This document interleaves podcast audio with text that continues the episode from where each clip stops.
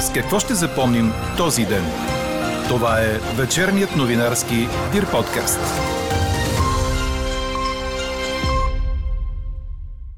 От утре европейските сертификати за вакцинация срещу COVID ще се признават в Турция, Северна Македония и Украина. Европейският съюз ще признава документите на техните граждани. Главният прокурор се появи изненадващо в парламента, обяви, че не е задължен, но го прави от уважение към народните представители – Онлайн обучението в условията на пандемия не бива да продължава повече от 3 седмици, както някогашните грипни вакансии. Още от коментара на Магдалена Баджиева, родител на две деца в училищна възраст, очаквайте в този подкаст. Говори Дирбеге. Добър вечер, аз съм Елена Бейкова. Чуйте подкаст новините от деня – Утре съществена промяна на времето няма да настъпи, съобщава синоптикът на Дир подкаст Иво Некитов. Ще бъде почти без валежи, а дневните температури ще се повишат с градус 2 и ще са от 28 до 33 градуса в повечето места. Трябва да се положат усилия децата да не се връщат отново към онлайн обучението или ако това се случи, то да бъде за кратък период от не повече от 3 седмици. Мнението е на Магдалена Абаджиева от София, майка на деца, които ще бъдат в 4 и в 8 клас. Според нея дистанционното обучение ни връща към епохата на килините училища, за които не е имало специално предназначени сгради, а са се помещавали в бояджийницата или в кръчмата. Сега не се ли получава отново това връщане назад във времето, децата да учат а, където им падне, съжалявам за грубия израз, защото казваме, че само един телефон или един компютър им е достатъчен, където и те да се намират, просто се включват и влизат в час.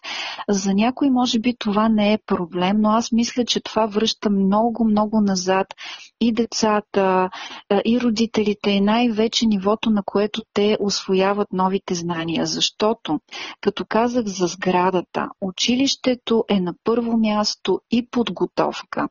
Сградата, обстановката това а, специално обкръжение, което ние сме осигурили, като сме построили училищата, като сме ги украсили, като сме ги разделили на класни стаи, като сме сложили портрети по коридорите и в стаите, това защо сме го направили? Защото това насочва съзнанието на децата, вглъбява ги, приобщава ги. Още от коментара на Магдалена Абаджиева, както и мнението на преподавателя по български язик и литература Цветана Милчева, очаквайте в края на подкаст новините. Ще разберете и резултата от гласуването в днешната ни анкета «Искате ли пак онлайн училище от 15 септември?» А здравният министр Стойчо Кацаров, който тази сутрин обясни, че най-голямото разпространение на COVID се случва на масови събирания и в дискотеките по курортите, по-късно заяви, че каквато и ограничителна мярка да се наложи на действащи стопански субекти, тя ще бъде съпроводена незабавно с подкрепа и обещетения за хората, чиято работа или бизнес са засегнати – и още, за дейности, извършвани от вакцинирани служители, преболедували служители или с отрицателен PCR тест, направен през последните 72 часа, по думите му няма да е нужно да се налагат допълнителни ограничения. Ако това не може да се осъществи, ще се работи по общия режим. Междувременно от Конфедерацията на българския туристически бизнес изпратиха позиция, в която категорично се противопоставят на всякакво затваряне на бизнеси при наличието на достатъчно вакцини. Отказваме да носим отговорност за чуждата безотговорност и да поемаме на плещите си неспособността на здравния министр да се справи с кризата и да убеди хората да се вакцинират, се посочва в изявлението на организацията. Улеснение за пътуващите в чужбина. От утре Европейският съюз ще признава сертификатите за вакцинация срещу COVID на Турция, Северна Македония и Украина, предаде Анадолската агенция, като се позова на съобщение на Европейската комисия. Посочените три държави ще бъдат свързани с системата на Европейския съюз за вакцинационни сертификати. От своя страна те ще признават вакцинационния сертификат на европейските държави. Какво не се случи днес? Държавата спря летните лагери за ученици и учители в 20 области с повече от 100 заболели на 100 000 души. Вече планираните пътувания към такива дестинации могат да се пренасочат към други места в по-безопасни региони, съобщиха от Образователното министерство. Ако това не е възможно, те няма да се състоят. Няма промяна при одобрените почивки в останалите 8 области с по-ниска заболеваемост. Те могат да се проведат при стрикно спазване на познатите вече мерки. Предвид сигнали за включване в лагерите на деца и учители с оплаквания, които се наблюдават и при COVID, от Здравното министерство настояват за всяко дете, което участва в организирано пътуване, да се изисква документ от личен лекар, че не е било в контакт с заразно болен 3 дни преди началото на пътуването.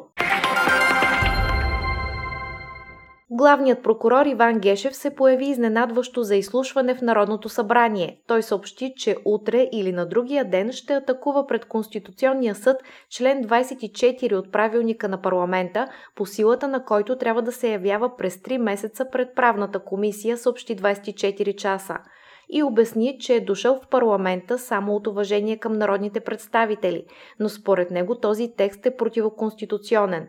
Той се позова на решение, според което магистратите, президентът и конституционните съдии не могат да бъдат викани от парламентарните комисии, тъй като там се провежда парламентарен контрол.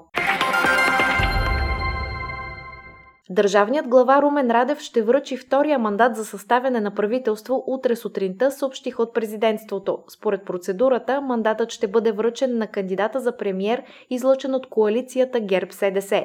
Според предварителната заявка на лидера на ГЕРБ Бойко Борисов, техен кандидат за премьер отново ще бъде Даниел Митов, а състав на правителство ще бъде представен публично, но мандатът ще бъде върнат.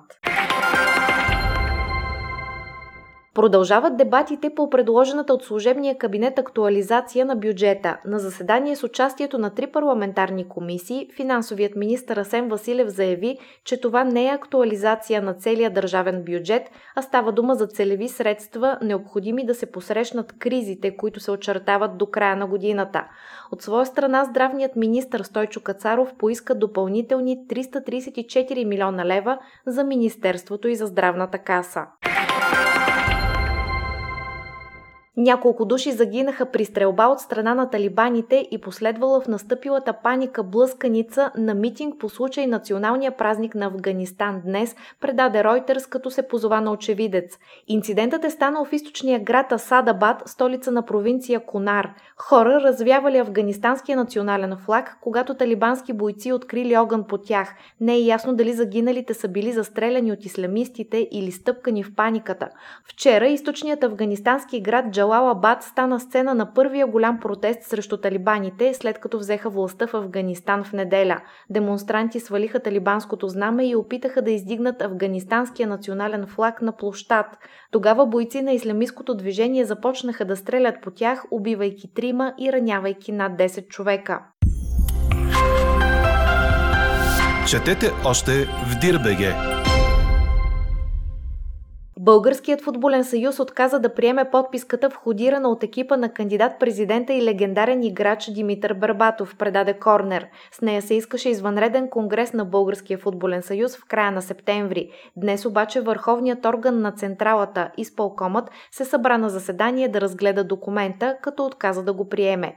В него има 191 подписа на представители на клубове, което е напълно достатъчно за свикване на конгреса. Трябват 177 подписа, една трета от общо 531 легитимни членове на Съюза. Но експертизата на юристите от БФС е показала, че 35 от парафите не са валидни или не са поставени от авторизираните за това лица в съответните клубове. И за това подписката не може да предизвика конгрес. БФС насрочи редовен такъв за 18 март до година, което със сигурност ще предизвика гневна реакция от Барбатов и екипа му. Те могат да обжалват решението пред Софийския градски съд. Чухте вечерния новинарски Дир подкаст. Подробно по темите в подкаста четете в Дирбеге. Какво ни впечатли преди малко?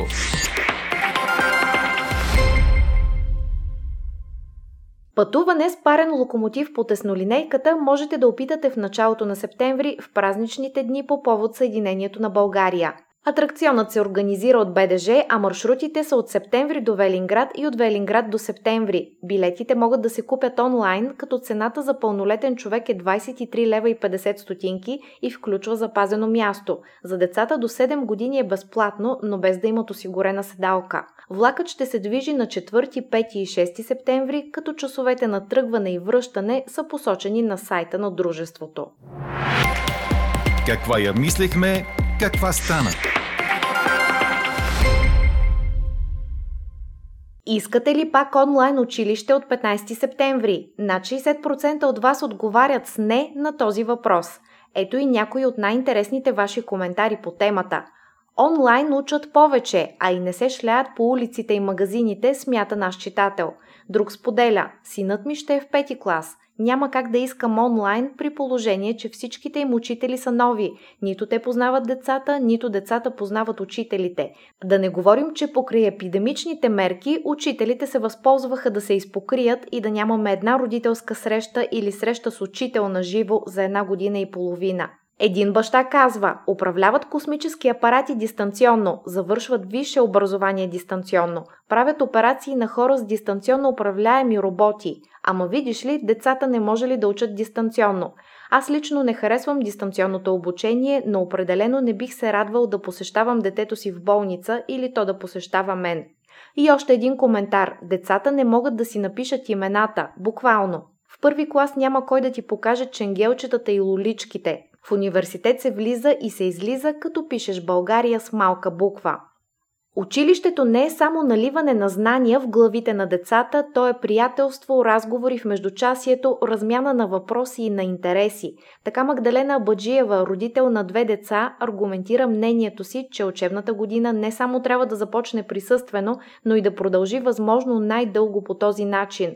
Пред ДИР-БГ тя разказа, че голямото и дете, което ще бъде в 8 клас, е положило много усилия да навакса изоставането заради дистанционното обучение, за да може да се представи добре на матурите след 7 клас.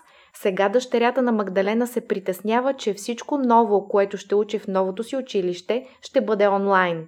Ето какво ще разказа майката. Моето мнение е, че учебната година трябва да продължи присъствено до край.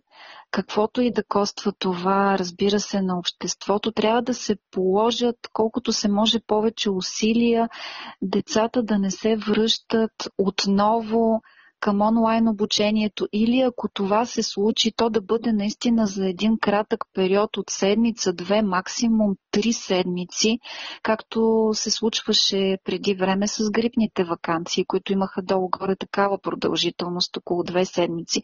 Ще кажа защо. Защото а, все пак трябва да сме наясно, че обществото ни е извървяло една много, много дълга а, пътека, за да стигне до този начин на преподаване. До откриването на първото класно училище през 1846 година в Копривщица от Найден Геров. Това е била една цивилизационна стъпка не само в нашето общество, разбира се и в, в други държави, но построяването на обособена сграда именно с тази цел да се събират там децата, да отиват на училище, вече е трябвало да отговори на едни по-големи потребности на обществото. Преди това също е имало училища, килините, например, но те са били на всевъзможни места. Отново ще дам пример с Копривщица. Училището на Никола Бояджията, например, се е намирало в бояджийницата му. Семко Хаджи Велев е преподавал в една от стаите на кръчмата си. Сега не се ли получава отново това връщане назад във времето, децата да учат а, където им падне, съжалявам за грубия израз, защото казваме, че само един телефон или един компютър им е достатъчен, където и те да се намират, просто се включват и влизат в час. За някой може би това не е проблем, но аз мисля, че това връща много, много назад и децата, и родителите, и най-вече нивото, на което те освояват новите знания. Защото, като казах за сградата, училището е на първо място и подготовка. Сградата, обстановката това а, специално обкръжение, което ние сме осигурили, като сме построили училищата, като сме ги украсили, като сме ги разделили на класни стаи, като сме сложили портрети по коридорите и в стаите на Ботев, на Левски, на други писатели, Йордан Йовков и така нататък. Това защо сме го направили? Защото това насочва съзнанието на децата, вглъбява ги, приобщава ги, да се тръгне сутрин, да се подготвят умовете им, да се отвори вратата на училището тихо, да се помисли за това, което предстои, да се влезе в класната стая, да се седне на чина. Всичкото това е един процес именно на съсредоточаване и насочване на ума в определена посока. Освен това, окръжението от съученици, учителя, който застава, ставането на децата прави, когато влиза учител. Всичкото това се губи. И това е една много голяма сила на училището, като пространство, казвам, и като сграда материална. Училищата трябва да бъдат затворени в крайен случай и най-накрая, споделя от своя страна Цветана Милчева, преподавател по български язик и литература в 133-то училище Александър Сергеевич Пушкин в София – и твърди, че в столицата затрудненията с дистанционното обучение са значително по-малко, отколкото в останалата част на страната. Светана Милчева изрази притеснение най-вече за обучението на децата с специални образователни потребности. Когато се говори за това, че училища ще се затварят, ще се преминава в дигитална среда на обучение по решение на самите ръководство на училището, от една страна това е добре, защото вероятно е израз израз на желанието за индивидуален подход, за подход, който е съобразен с конкретната ситуация, но не мога да се отърва от мисълта, че това е а, и своеобразно осъзнато или неосъзнато. Не знам, а, бягство от отговорността за а, по-голямо стиковане, за по-голяма координация и няма да кажа нищо ново, ако кажа, че потърпеше целият социален живот, хуманния аспект от нашето човешко съществуване, но и най-потърпевши са а, децата и учителите. Макар, че за жалост аз а, а, четох и мнение, че тази ситуация, която, а, която е в момента, която отново очакваме да се повтори за пореден път, три за щастие, за трети път, а, е а, добре дошла за учителската гилдия, защото казват на учителската гилдия е обезпечено заплащането, а те се штракат с пръсти и използват като а, оправдание начина на обучение, за да не си гледат а, работата. Сами разбирате, че не мога да бъда безразлична към подобни мнения. Голямата ми грижа обаче е за децата. Беше посочено, че това са деца, които вече имат проблеми с, на психологическо ниво, проблеми с общуването, проблеми с социализацията. Аз обаче скоро попаднах на едно изследване, което казват всяко пето дете си признава, че съзнателно в определени случаи не се е включвало в учебния процес в онлайн а, ситуацията. Всяко пето дете си признава а колко не си признават за това, което се случва. Така че като тръгнем от а, нашите сериозни притеснения за качеството на работата, а, на обучението, минем през а, изгубената мотивация за, за обучение, а, невъзможността децата да бъдат поставени в ситуация на реален учебен процес, какъвто според мен е присъствение и стигнем до а, това, че все още, все още се използва като особен социален клапан за, за отпушване на, на социалното напрежение, непрекъснатото отчитане на някакви положителни резултати или задоволителни от а, а, изпитите, които децата полагат в края на учебната година, държавни зрелостни изпити, изпити национално външно оценяване, нещата са притеснителни. Едното не се връзва с другото. И още нещо. Колко от висшите учебни заведения последните две години а, запазиха приемните изпити, с които зрелостниците попадат в висши учебни заведения. Така приключва днешната ни анкета. Новата тема очаквайте утре в обедния подкаст. Приятна вечер! Слушайте още, гледайте повече и четете всичко в Дирбеге.